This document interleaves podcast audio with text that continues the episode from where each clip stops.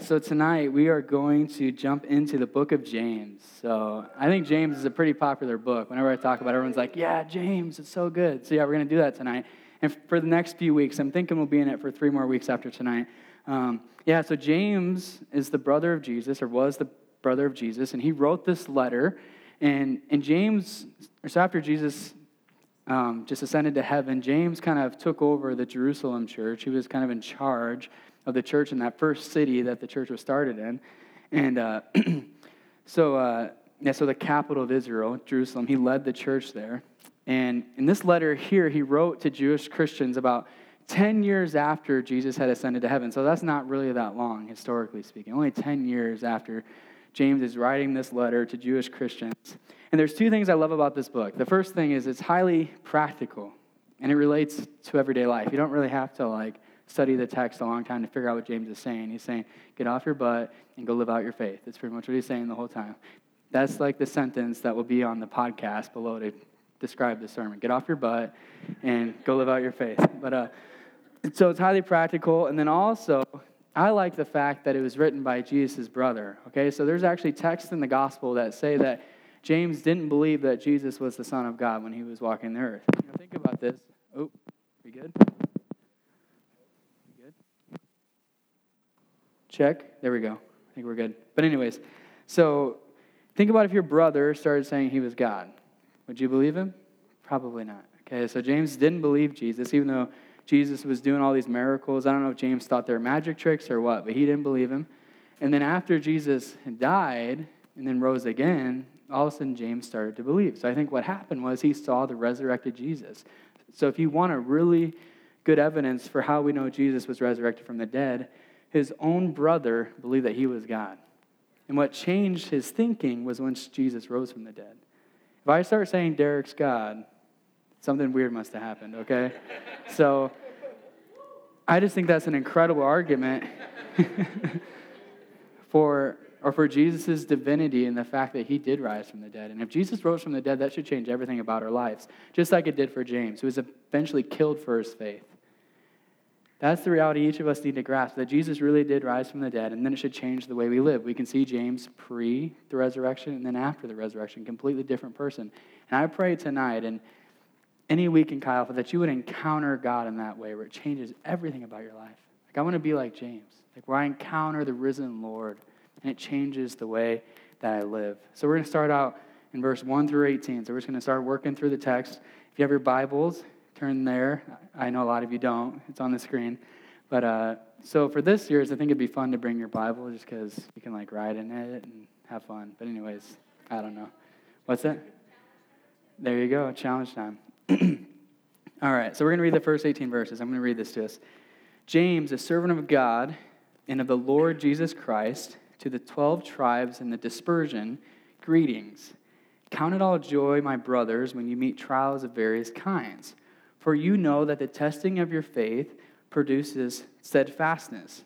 And let steadfastness have its full effect, that you may be perfect and complete and lacking in nothing. And, in, and if any of you lacks wisdom, then let him ask God, who gives generously to all without reproach, and it will be given him. But let him ask in faith with no doubting, for the one who doubts is like a wave of the sea that is driven and tossed by the wind. For that person should not suppose that he will receive anything from the Lord, because he's a double minded man, unstable in all his ways. And let the lowly brother boast in his exaltation, and the rich in his hu- or the rich in his humiliation, because like a flower of the grass he will pass away. For the sun rises with or with its scorching heat and withers the grass, its flower falls, and its beauty perishes. So also will the rich man fade away in the midst of his pursuits.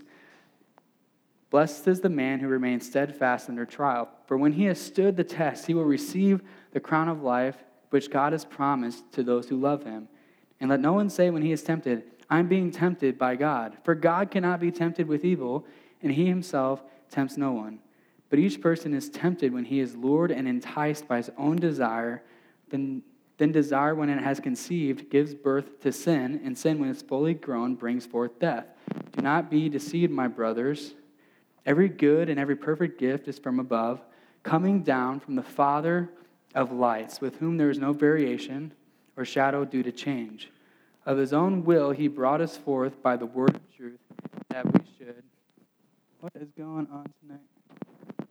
That, that we should be a kind of first fruits of its creatures. All right, hold on a second.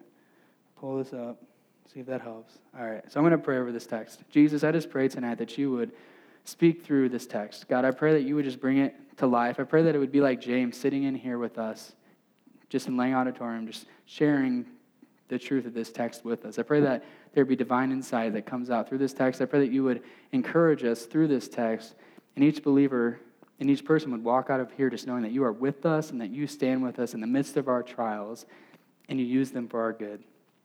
In Jesus' name, amen. All right, so one thing that I've learned in my time of following Jesus is that God is at work in every situation, whether it's big or small, whether it's good or bad. God is committed to using our situations to work out His will in our lives and to shape us into the person that He has created us to be. So, God doesn't waste any circumstances. That's something I've learned. God is always at work behind the scenes, trying to shape and mold us into the man or woman that He has called us to be.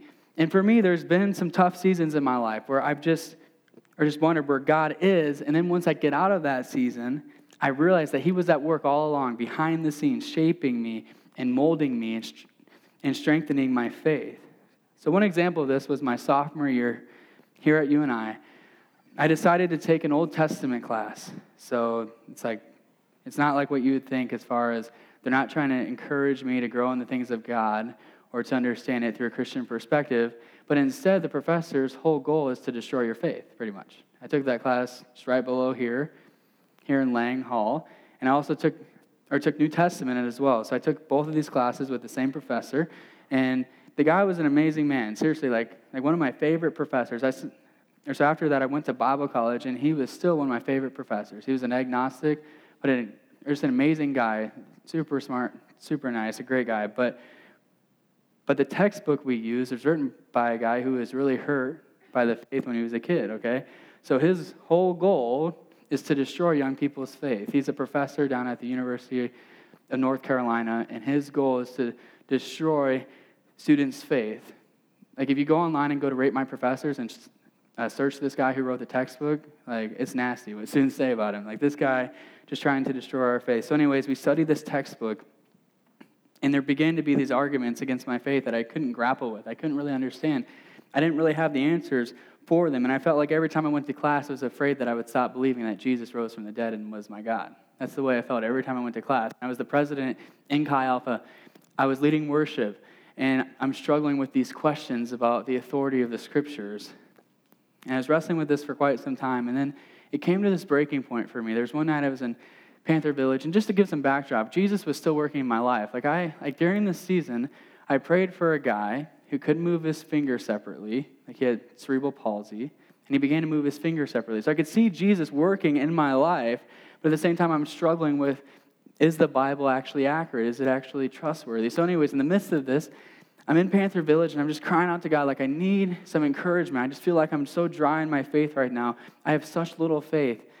And the Lord led me to Psalm 91. And I want to read it together because I think it really shapes our talk well today. So the Lord led me to that text through two things. One, it was in my Bible reading plan for the day. And then also, I saw Ray Lewis had a, uh, so he's a middle linebacker for the Baltimore Ravens, took off his pads, said Psalm 91 on his shirt. So I was like, all right, God might be trying to say something to me. So, anyways, I read this text, and this is what it says. It says, so tonight there might be, there's going to be some text, okay?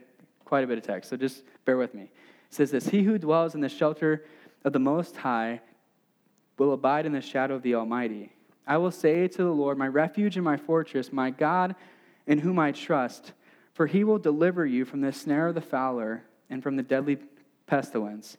He will cover you with his pinions, and under his wings you will find refuge. His faithfulness is a shield and a buckler, and you will not fear the terror of the night, nor the arrow that flies by day, and nor the pestilence that stalks in darkness, nor the destruction that or that waste at or at noonday. A thousand may fall at your side, ten thousand at your right hand, but it will not come near you. You will only look with your eyes and see the recompense, I'm not really sure if that's how you pronounce that, of the wicked, because you have made the Lord your dwelling place, the Most High, who is my refuge, and no evil shall be allowed to befall you, and no plague come near your tent, for he will command his angels concerning you to guard you in all your ways. So I'm sitting here in Panther Village, and I read these words, and I began to just get emotional, because I realize that in the midst of my struggle, in the midst of my trial, or, just wrestling with my faith and doubting, God was not sitting in heaven saying, Daniel, quit doubting. He's not sitting in heaven saying, Daniel, you're really screwed up. These questions you're asking are really going to send you to hell. No, instead, God's saying, I'm fighting for you. He says, I'm commanding my angels concerning you. I'm going to keep you. I'm going to keep your faith. I'm going to fight for your faith. I'm going to strengthen your faith. And you're going to come out through this and be stronger. So my doubts weren't just eliminated at that point. It wasn't like all the questions I had just went away, but all of a sudden I had a confidence that I wasn't going to lose my faith, but God was going to fight for my faith. In Hebrews, I think it's Hebrews 11, it might not be, but it's, but it's around there. It says that Jesus is the founder and the perfecter of our faith. He's in charge of our faith, okay? So I began to have confidence, and I began to see behind this textbook. I saw a man, a scholar who was actually hurt by the church. I did more research on him and saw that he was very biased. And I began to come back with counter arguments. And it's not like I just made the professor fall to his knees and say, hey, you're right. Like, I wasn't that smart. I'm still not that smart. But, anyways, like, I would counter him. And there would be times he wouldn't know what to say. And God would give me confidence. When I go into class, I'm like, I'm going to use this as an opportunity to witness to these seeking people because there wasn't a lot of Christians in the class. My faith was strengthened. And now, five years later, I'm your pastor. Students who are taking the same kind of classes, students who are struggling with the same kind of things. I had no idea about those arguments and those theories, but now I do because I took that class. So God used that trial to grow my faith. God used that trial to help me be equipped for the calling that He had on my life. And I believe that God wants to use your trials to help you become the person that He has created you to be. We all have our own trials in this place. Maybe they're not as trivial as mine was, of struggling with academic theories on the Bible. Like a lot of you might not even care about that. You know, maybe for you, you've been hurt by someone who you really love. You know, maybe you're on the brink of flunking out of college. Maybe your relationships are in shambles. Maybe you lost a parent or a loved one. Maybe you're struggling really badly with temptation. I don't know what your trials are. And I'm not going to try to explain them away to you or tell you just to buck up and deal with them. I, guys, I'm not going to tell you that they're no big deal. Just have more faith. Instead, I'll tell you that Jesus is with you in your trials, and He's committed to using them for your good and for His glory. He's not the author of evil or suffering, but He's the author of good and will take things that the devil intends for evil and turn them around for our good. I think James is telling us that tonight. So, the main idea I have is this when trials and temptations come, we must cling to Jesus, the one who walks with us and shapes us into the person that he has called us to be. I love what the prophet Isaiah writes in Isaiah 43. Israel had disobeyed God and messed up really badly. Because of their choices as a people and a nation, hardships came into their flock. And, and God reassured them, though, in the midst of their disobedience, in the midst of their struggle, He reassured them of His commitment to be with them, even in the midst of trials and hardships. And it's actually interesting because one of the lines from these verses was in one of the songs tonight, and I had no clue. So God is trying to say something, so please listen. Isaiah 43, 1 through 2 says, But now, thus says the Lord, He who created you, O Jacob, He who formed you, O Israel, fear not, for I have redeemed you. I've called you by name, and you are mine. When you pass through the waters, I'll be with you, and through the rivers, they shall not overwhelm you. When you walk through the fire, then you shall not be burned. Say it in that sassy singer voice. Walk through the fire, and not be burned. Yeah, come on. And the flame shall not consume you. So, no matter what you're going through in this place today, I want to say this God is calling you not to fear because He's redeemed you. He's called you by name. He says, You are mine. When you pass through the waters, He's going to be there. When you go through the rivers, they're not going to overwhelm you. When you walk through the fire, then you're not going to be burned, not if Jesus is walking with you. This is the kind of God we serve. He's committed to us, ferociously committed to us. We have to remember this no matter what our circumstances are, that God will never leave you nor forsake you. We need to get the truth that God is committed to using our trials for, for our good and is committed to walking with us through every life situation. So there's four things I want you to get. I'm going to try to go quickly. The first thing comes from verses 2 through 4. So let's read those again really quick. We're going to total go through this text twice. So you're really going to get it in you. So let's read this again. Count it all joy, my brothers, when you meet trials of various kinds. For you know that the testing of your faith produces steadfastness, and let steadfastness have its full effect, that you may be perfect and complete and lacking in nothing. So the first thing that James wants us to get so we can arrive at the main idea tonight is this. We can face trials with joy because we know that God will use them for good. James is pretty countercultural. If you read this thing, he's not telling us what we want to hear, okay? Culture tells us when trials come, shake your fist at God, blame him, get angry, and then run from your trials. Flee anything that's hard, blame others for your trials. But James says, embrace trials. Count it joy when you face trials of various kinds because your trials are going to lead to your maturity. And when they have their full effect, then you'll be perfect shaped into the person that God has created you to be. He says, Look at the big picture. Don't just look at the trial, look at the big picture and see what God is doing in the midst of your trial. The Greek word for the word testing in verse 3 is this word dokimion, which refers to a positive test that can make our faith genuine. And in the Greek word for steadfastness at the end of verse 3 is hupomone, which refers to a constancy, endurance, or characteristic of a person who's not swerved to the left or to the right from their loyalty to God. So, what James is saying is your trials are tests that are going to make your faith genuine and movable and constant. So, who in here wants to have a genuine, constant faith? I know I do. I want to have a genuine, constant faith that's not fake. I want to be real. I want to really believe that Jesus is the Son of God. James is saying if you want this kind of unshakable faith, the kind of faith that the apostles had, where they went all the way to their death for Jesus. If you want that kind of faith, then you're going to have some trials. That just comes with the territory. Then in verse 4, he says that, that when our steadfastness has its full effect, then we'll become perfect. Now, we know no one's perfect in this room, okay? We're not ever perfect on earth, but, but James is saying as you face trials and and mature in your faith, you're going to go towards perfection. And then when you die and see Jesus face to face, then you'll be perfect. And the Bible refers to this as sanctification. Okay, so if you ever heard the word sanctification, it's just a fancy word for being made more holy, becoming more like Jesus. So God uses our trials to sanctify us, to help us become more like Jesus. So, with that considered, trials can be our friend. Trials can help us become the person that God has created us to be. God can use our trials for His glory. I love what the Apostle Paul says in Romans 8 28. He says, And we know that for those who love God, all things work together for good, for those who are called according to his purpose. So if you're a follower of Jesus, you can face trials with joy because you know that God is going to work all things together for your good. So your struggle, get this, guys, your struggle can either become your downfall or it can become your platform. Your struggle can become your downfall, or your struggle can be used as an important part of your life that God uses to grow you and encourage others. The choice is really ours. It depends upon what our mindset is. Do we have the mindset of James, or do we have the mindset of what the world says? All right, so let's read verses 5 through 8. Now we're going to go to the second point. If any of you lacks wisdom, then let him ask God, who gives generously to all without reproach, and it will be given him. But let him ask in faith with no doubting. For the one who doubts is like a wave of the sea that is driven and tossed by the wind.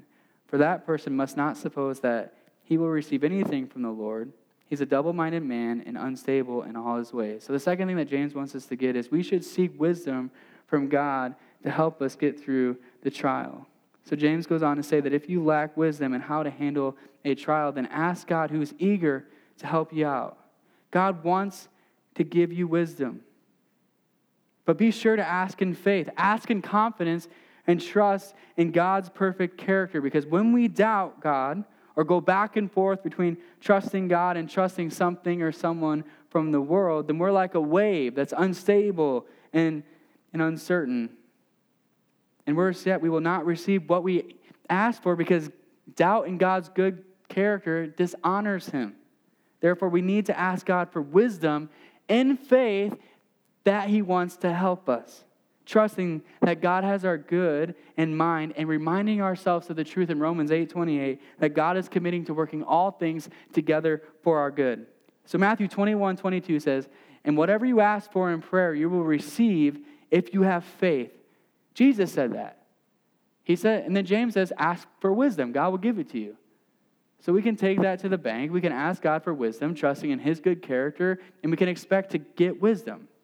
So for me as a pastor, I come across situations with students all the time where I need supernatural wisdom. You guys come to me like with concerns, and I have no idea what to say, to be honest, a lot of times. I need wisdom from God to help me find the right words or to lead you in the right direction. And there's times I've had situations where if I don't handle this correctly, this could end up very badly for me and for the person. Okay? There's just been situations like that. That just comes with the territory in ministry. There's times where I'll pray before I have a meeting with a student, and all of a sudden God just starts to drop stuff into my or into my mind. It's like all of a sudden I'm starting to understand how to handle this the way that God wants me to handle it.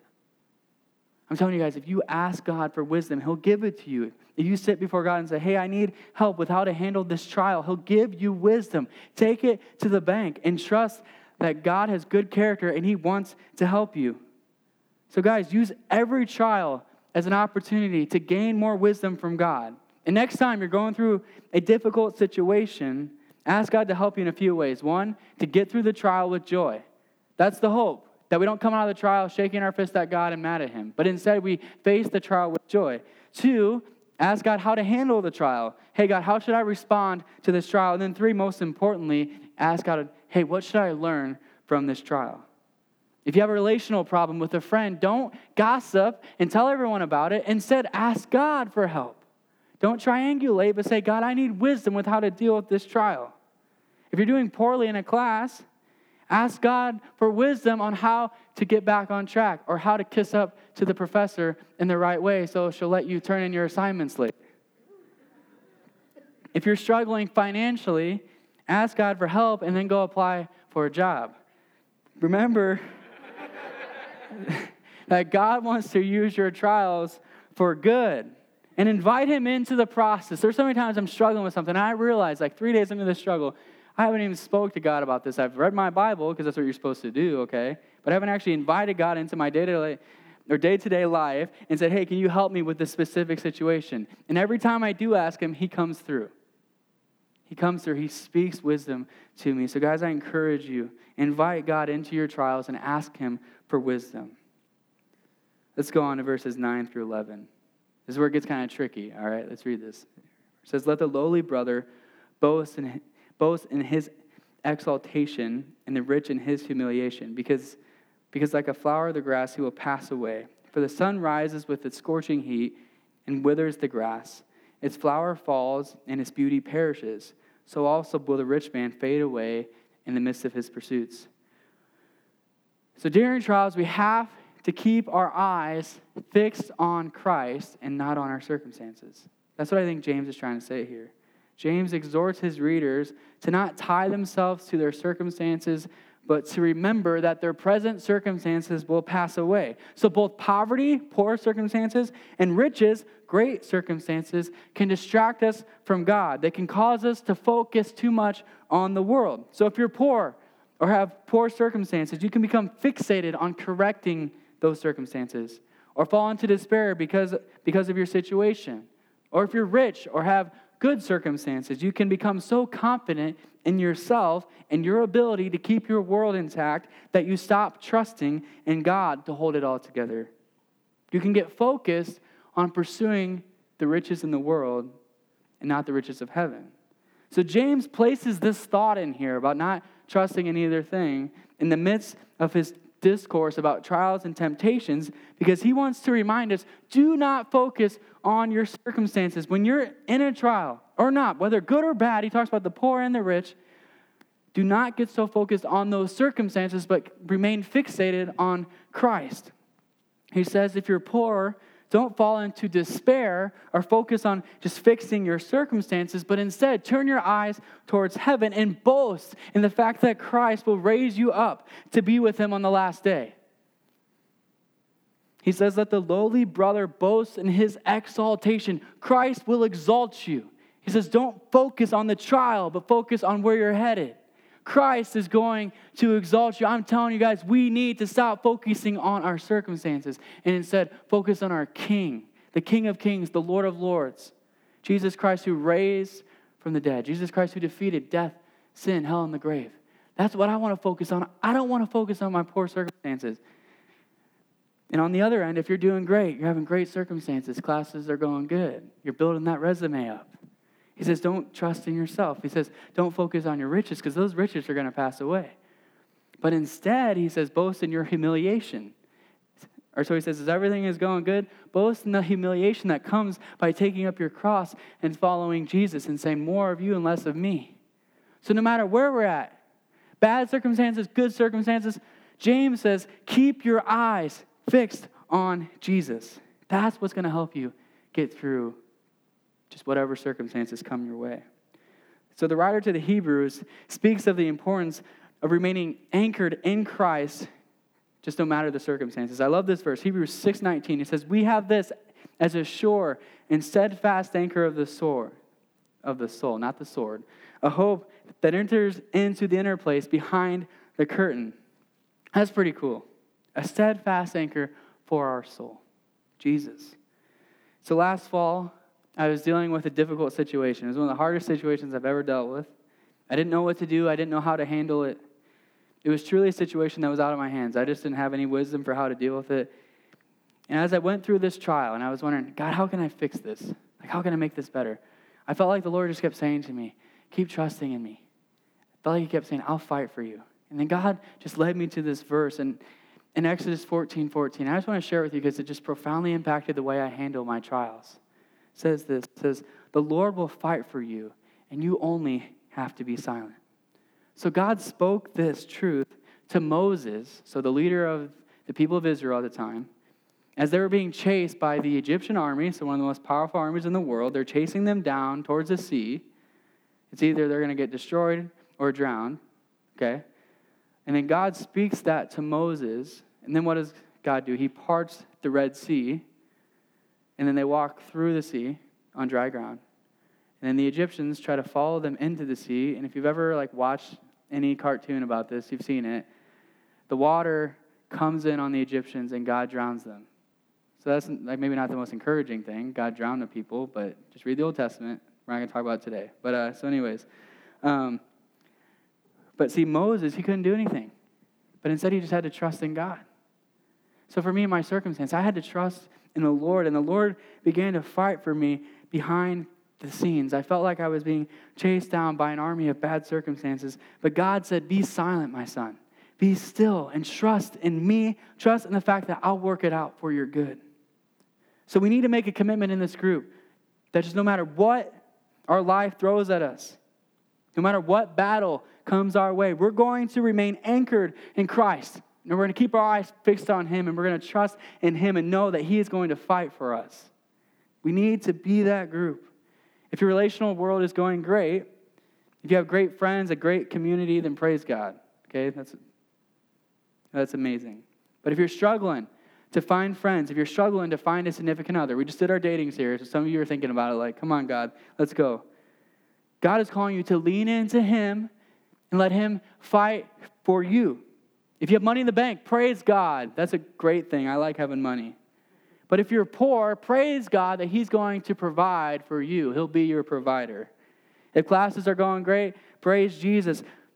Worthy is the Lamb who was slain, okay? Praise the Lord. That's incredible. Thank you, God, for giving me the faculties to do well in my class. If classes aren't going well, then get some better study habits, okay? Stop waiting till 3 a.m. to study get some accountability, but also lean into God and say, You're going to take care of this. The point is, no matter what our circumstances are or what's going on in our world, we need to remain fixated on Christ and His power and the fact that it says that if God is for us, then who can be against us? That truth needs to shape our lives. I want to be a person who, no matter what happens in my life, I just say, I'm staying fixed on Jesus. That's how these apostles were able to, or to die for their faith. That's how James was able to die for his faith. He knew that God was fighting for him, and yeah, he was killed. So that doesn't sound like God's working all things together for our good. So that doesn't promise that everything in life is going to go perfectly. But in the end, all things work together for your good because James is in heaven, and I bet you he's going to have a really cool mansion. Okay, I'm just saying. And he's also Jesus' brother, so he gets that too. But, all right. So, verse 12 through 18, this is our last thing. Blessed is the man who remains steadfast under trial, for when he has stood the test, he will receive the crown of life, which God has promised to those who love him. And let no one say when he's tempted, all right, some of you need to hear this, okay? I'm being tempted by God. For God cannot be tempted with evil, and he himself tempts no one. But each person is tempted when he is lured and enticed by his own desire. Then desire, when it has conceived, gives birth to sin, and sin, when it's fully grown, brings forth death. Do not be deceived, my beloved brothers. Every good and every perfect gift is from above, coming down from the Father of lights, with whom there is no variation or shadow due to change.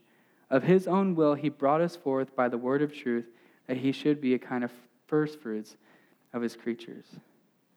So, the fourth and final thing tonight is this just no matter how hard things get, we have to remember that every good gift is from God, and evil and temptations are from the enemy. So, who in here has had a tough situation in life, and your first reaction is to ask God, why me? You don't have to feel bad. I've, I've done that probably pretty recently, actually.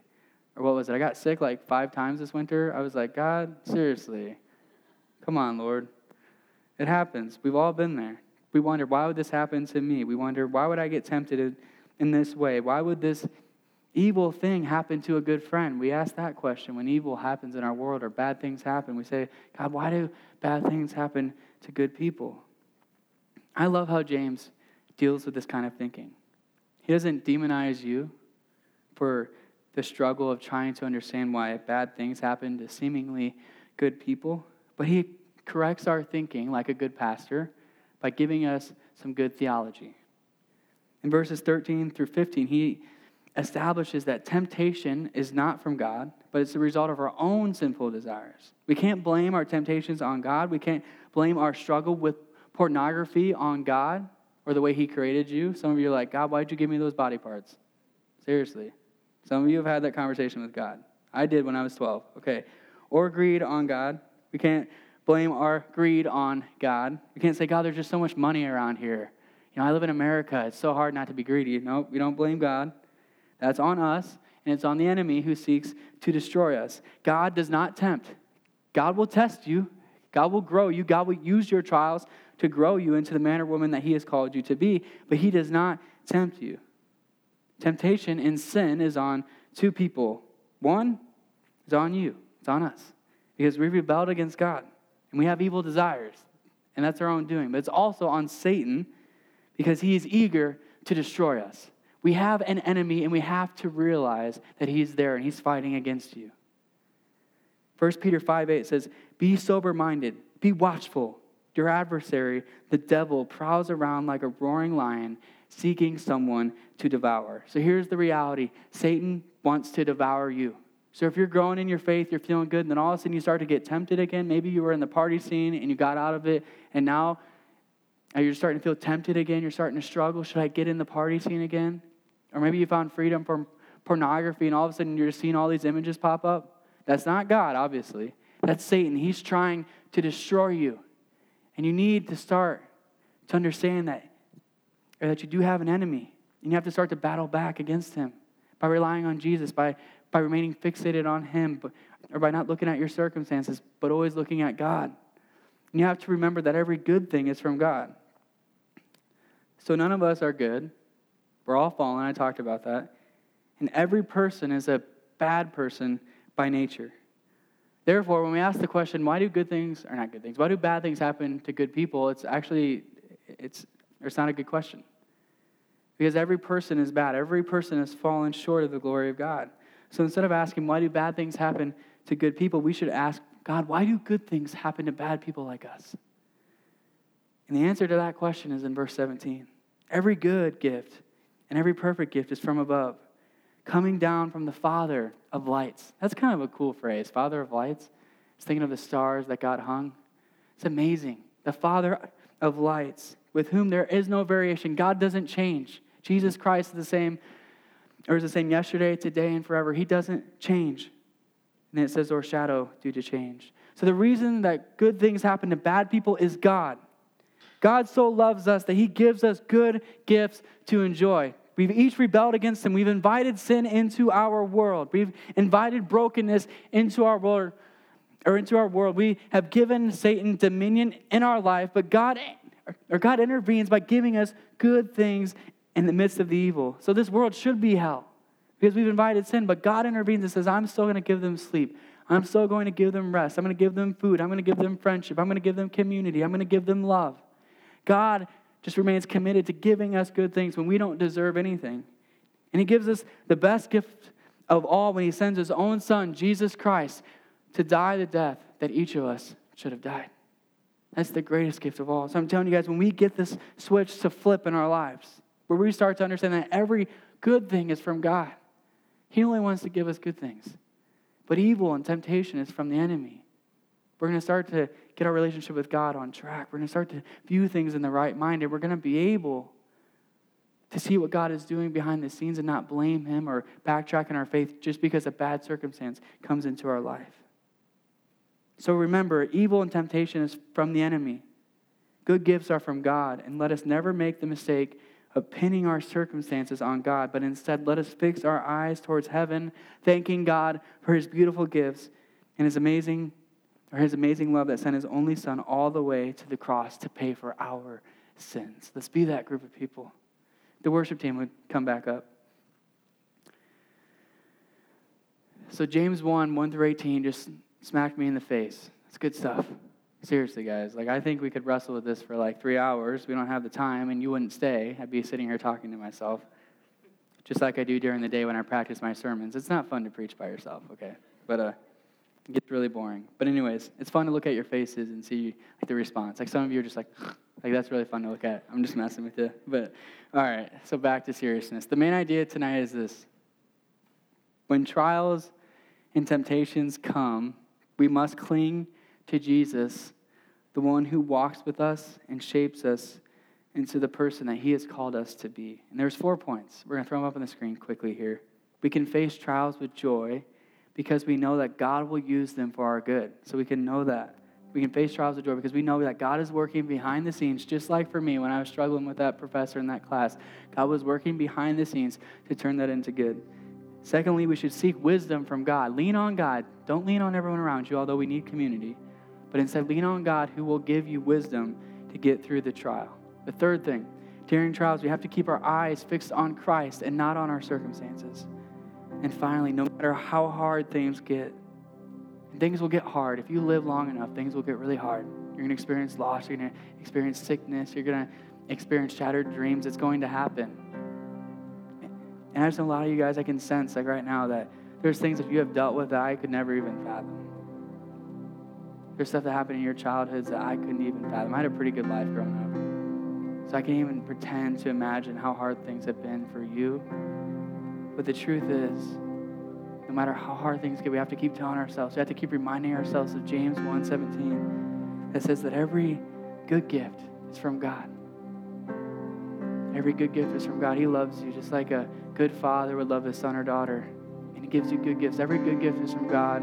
And evil and temptation and sickness and death and famine and hurt and pain and bitterness, those things are from Satan.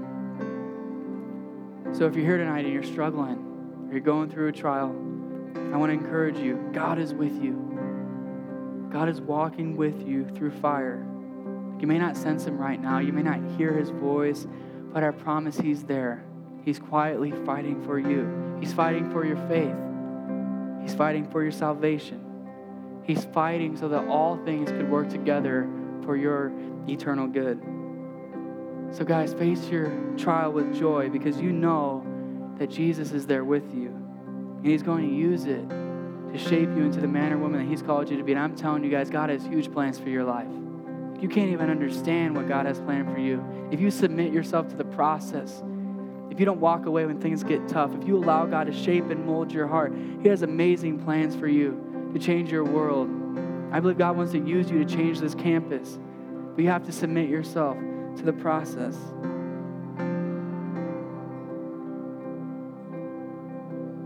And don't forget, guys, that God sent us the greatest gift of all when He sent His own Son. I'm going to say it again to live the life that just none of us could ever live. We could never be perfect like Jesus was. And then to go die the death that each of us should have died on the cross for our sins.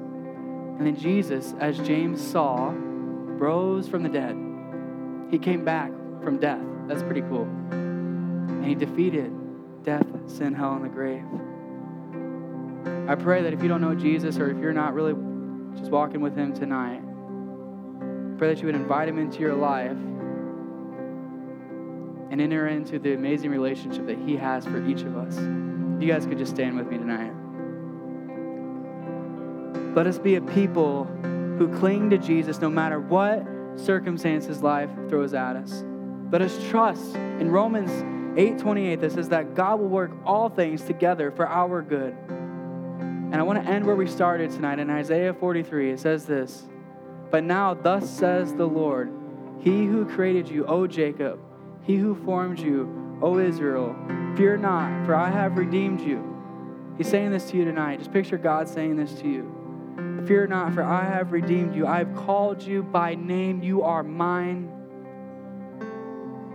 When you pass through the waters, when things get tough, I'll be with you.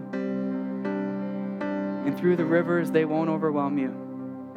When, and when you walk through the fire, when stuff really starts to hit the fan, God says you will not be burned, and the flame will not consume you. So, no matter what happens, let us remember that God is fighting for us. He's working behind the scenes of your life for your good. He's committed to using your circumstances, whether they're good or bad, for your good and for your glory. He will walk through the fire with you. Bow your heads and close your eyes. We're going to pray tonight. So, I want to ask a question first, though. Two questions. The first question is this If you're in this room, and if you're honest with yourself, you haven't been walking with the Lord, you know, maybe you uh, just have never given your life to Jesus, or you once did, but you've since walked away. But tonight you want to make a commitment to be in a relationship with a God who commits to walk through fire with you, and the God who walked through fire on the cross by paying for your sins. If you want to commit and invite Him into your heart, I pray that you would do that tonight. So if that's you, can you just raise your hand right now? There's no one looking around. Is there anyone in this place? See that hand? Is there anyone else? It's amazing. I see that hand. All right, let's pray for that really quick. I'm just going to pray a prayer out loud, and you pray in your heart. Just pray a prayer of surrender and of just asking God to come into your heart. Jesus, we love you so much. We thank you that you paid our penalty on the cross. God, we thank you that you lived this life just like we have. God, you walked on this earth, and you know what it's like to be a human being. God, we thank you that you're not some distant or dormant God but you've walked on this earth. You've experienced pain and suffering and hurt. But Jesus, you remained on this earth and you lived the perfect life and you went to the cross for us. And God, tonight we just surrender to you and trust in you and just ask you to save us from our sins. Jesus, we surrender. We want to give you full control of our lives tonight. In Jesus' name. And one more question. If you're in this room and you're going through a trial, you're just going through something. And tonight, you just need to say, Jesus, you got this. Dad, you got this. That's you. Just raise your hand to heaven. Tons of hands going up in the air. All right, I'm just going to pray that prayer. Dad, we love you so much. And we know, Father, that you're fighting for us. Holy Spirit, we know that you're here with us, that you're empowering us to get through these trials. And God, we just ask you tonight to help us to count it all joy when we face trials of various kinds because we know that you're going to work it together for our good. And God, we pray tonight that tonight that we'd be able to sense your presence and know that you're here with us in the midst of the struggle. God, we love you so much. We pray this all in your name. You are so good. Amen.